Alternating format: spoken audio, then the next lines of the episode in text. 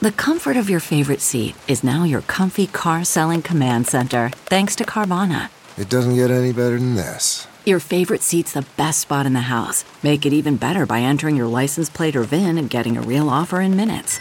There really is no place like home. And speaking of home, Carvana will pick up your car from yours after you finalize your offer. Visit Carvana.com or download the app and sell your car from your comfy place. Ask Dr. Phil. Do you sometimes or always find yourself feeling inferior in comparison to other people? If so, ask yourself this question Are you frequently leveling the playing field by either inflating and pumping up your own ego or being hypercritical of other people because you're trying to bring them down to your level? If the answer is yes, it's born from inferiority.